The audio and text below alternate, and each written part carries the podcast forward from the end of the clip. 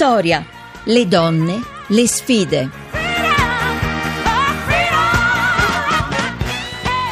Seconda parte di Vittoria, di nuovo buon pomeriggio da Maria Teresa Lamberti, questo è il momento di collegarci con la direttrice di Donna Moderna, Annalisa Monfreda che è nuovamente con noi. Buon pomeriggio Annalisa. Ciao, buon pomeriggio. Con Annalisa vogliamo parlare di buone notizie, incredibile ma vero, quantomeno comunque di notizie di servizio. Vogliamo partire dai matrimoni per dare un po' di informazioni a coloro che sentiamo cosa. Stanno decidendo di sposarsi e oggi tantissime donne stanno cliccando su questa notizia, per cui vuol dire che sono in tante a fare questo pensiero perché c'è un bonus matrimonio, Mm. lo Stato ha varato nuovamente questo bonus, che si tratta di un aiuto economico ma anche giorni di congedo per tutti coloro che decidono di sposarsi nel 2017.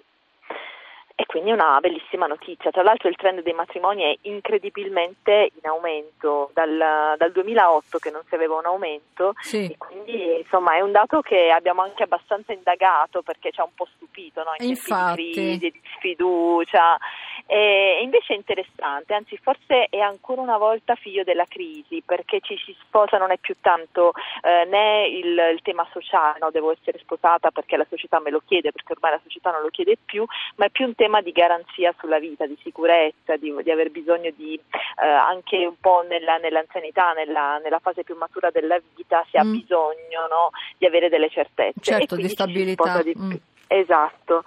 E devo dire che però eh, questa notizia poi va di pari passo con quella dell'aumento esponenziale dei divorzi e sono Mhm. anche un po' collegate perché uno dice ma come ci si sposa di più ma si Ecco divorzia di perché, più. esatto, spieghiamocelo. Eh, sì, sono collegate perché in realtà intanto a sposarsi sono spesso coppie al secondo matrimonio e quindi questa legge del divorzio breve del 2014 che ha portato a un aumento del 57% dei divorzi perché in realtà l'ha facilitato come strumento, però regala l'opportunità di avere una seconda giovinezza, quindi di potersi risposare, di poterci riprovare, di poter in qualche modo anche nella maturità fare una scelta che, che magari si è fatta in maniera avventata in passato. Mhm. Quindi c'è un risvolto diciamo così positivo da, da- da Sì. questo incremento dei divorzi, almeno così lo vogliamo leggere. Vediamola Però, così, sì. allora, noi però tornando al nostro bonus, eh, Annalisa, eh, abbiamo qualche consiglio da dare alle persone che vogliono accedere a questa Sì, misura? In realtà bisogna in qualche modo informarsi molto bene perché il bonus chiaramente non è per tutti, Mhm. è per alcune categorie di lavoratori, Certo. per esempio tutti i dipendenti pubblici e niente, e neanche ovviamente manager eh, o insomma, per, insomma, per persone che hanno dei, Dei lavori redditi anche, esatto, mm. dei redditi alti, eh, invece possono, ne hanno diritto gli operai, gli apprendisti, i lavoratori a domicilio, insomma dipendenti di aziende industriali, artigiani, cooperative, insomma è mm, un aiuto davvero per quelle famiglie o per quelle coppie bisognose. E un piccolo aiuto economico, come dicevo, che però secondo me a chi si sta sposando comunque un incentivo bello, bello forte. Comunque è sempre qualcosa, no? Sì, esatto.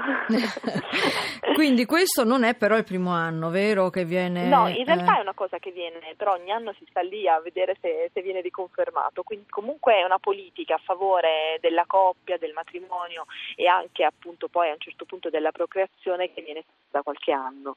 E mh, devo dire che sì, effettivamente i risultati comunque li sta dando perché appunto, ripeto, tra l'altro il trend di quest'anno va ancora molto bene con quello dei matrimoni, per cui si continua a, tenere alto il trend dell'anno passato sì. anche se eh, c'è anche quell'altra, cioè c'è anche un po' un altro aspetto particolare della, della vita di coppia che si è esplorato adesso un po' di recente anche con, eh, con un famoso film, che è quello di coloro che in realtà eh, divorziano però non possono permettersi di, di essere separati. No? I famosi separati in dopo- casa? Esatto, esatto. C'è questo film bellissimo dopo l'amore, pare che addirittura una coppia su cinque a causa della crisi non possa permettersi di, Mm. di avere due case, di avere proprio due affitti e due vite, continuano a vivere insieme ed è incredibile secondo me. Eh sì, ed è anche molto doloroso oltre che complicato, insomma. Sì, è eh. complicato, doloroso, però almeno le coppie che ci è capitato di intervistare eh, poi alla fine hanno anche una sorta di dipendenza affettiva, Mm. cioè mh, si sentono quasi più al sicuro affettivamente, spesso hanno anche un nuovo partner che accetta, non so in che modo,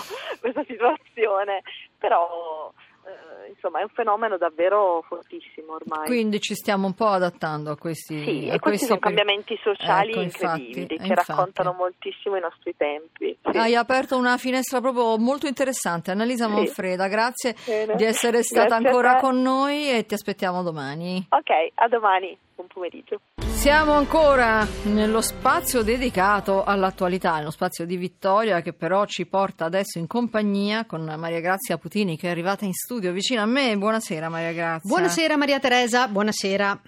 Allora, ti ricordi? Quel ramo del lago di Como che volge a mezzogiorno, tra Eh. due catene non interrotte di monti, tutto a seni, a golfi. Sì, sì, comincia proprio così. L'incubo di quando andavamo a scuola, ma il romanzo italiano non solo più famoso, ma anche più bello, secondo Andrea Camilleri. Ieri Mm. sera abbiamo visto Montalbano. Certo, tutti abbiamo visto Montalbano. E ovviamente stiamo parlando dei promessi sposi. La vicenda è nota. Renzo e Lucia, prima di poter realizzare il loro sogno, ne passano di tutti i colori solo perché il potente innominato voleva per sé Lucia. Ma dalla scorsa settimana, ed è questo il motivo Eh? per cui abbiamo parlato dei promessi sposi, a Milano, al Museo del Fumetto e fino al 7 maggio c'è una mostra che racconta il romanzo. Ma dal punto di vista dei fumetti. Noi abbiamo in linea Luigi Bona, che è il curatore della mostra e anche il direttore del museo. Buonasera. Da dove comincia la mostra? Buonasera, buon pomeriggio a tutti.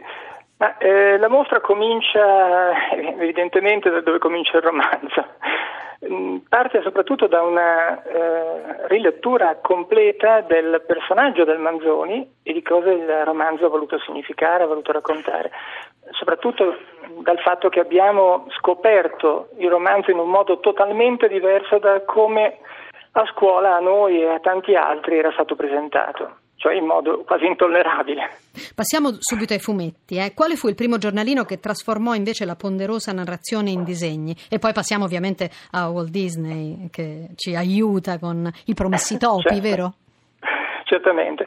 Beh, il fumetto ehm, lo scopre abbastanza tardi, siamo già negli anni 50, nel 52-53, quando eh, Domenico Natoli, che era un eh, disegnatore del, eh, del Corriere dei Piccoli e molto famoso come illustratore, eh, realizza dei- degli albetti a formato striscia, era un modo per risparmiare, si usava moltissimo negli anni 50, in formato striscia, i promessi sposi come primo eh, numero di una collana di albetti che venivano regalati nelle farmacie pubblicitari di una nota azienda. E poi c'è Paperino e Paperina come Renzo e Lucia e la banda Bassotti Certamente. come i bravi.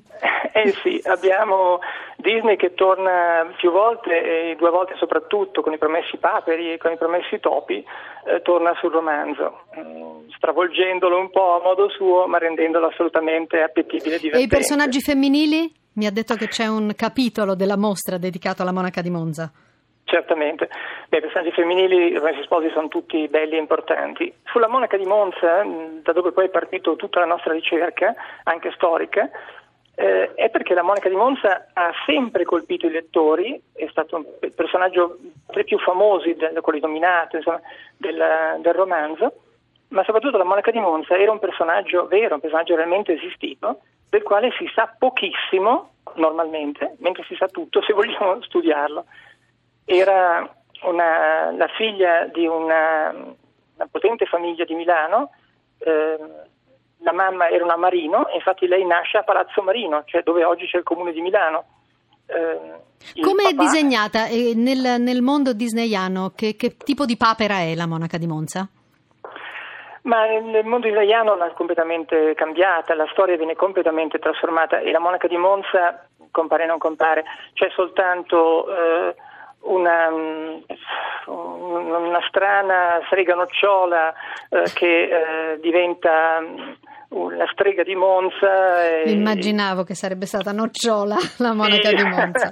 In mostra Una però, in mostra abbiamo, abbiamo pochissimo, in mostra non ci sono soltanto ehm, fumetti e disegni, c'è tanto altro che ruota No, attorno al infatti. romanzo. Che cosa? Ma infatti perché i fumetti l'hanno raccontato in vari modi, ma il romanzo soprattutto è stata una scoperta e la storia di Milano eh, del, del 600, dove è inventata la storia, e dell'800, quando il Manzoni l'ha scritta, quindi sono stati 200 anni e 200 anni da oggi, è la vera scoperta, dove, il dove la gente, i frequentatori veramente si appassionano a, a seguire queste cose, attraverso immagini, vedendo la Milano dell'epoca e vedendo gli illustratori che hanno raccontato tutto questo, ma soprattutto scoprendo che il Manzoni non voleva scrivere soltanto un romanzo di testo, pur avendo fatto un romanzo rivoluzionario sotto questo aspetto, ma voleva un romanzo illustrato illustrato in un modo che è molto vicino a quello che oggi chiamiamo fumetto. E allora Manzoni ha anticipato, ha ragione, ha ragione Camilleri. Grazie, grazie a Luigi Bona, grazie a Luigi Bona, curatore della mostra dei Promessi Sposi a fumetti a Milano. A te Maria Teresa. Quindi noi chiudiamo a questo punto e ci salutiamo. Io vi ricordo che potete scriverci a vittoria.rai.it oppure potete anche riascoltare il programma sul sito vittoria.rai.it. La linea va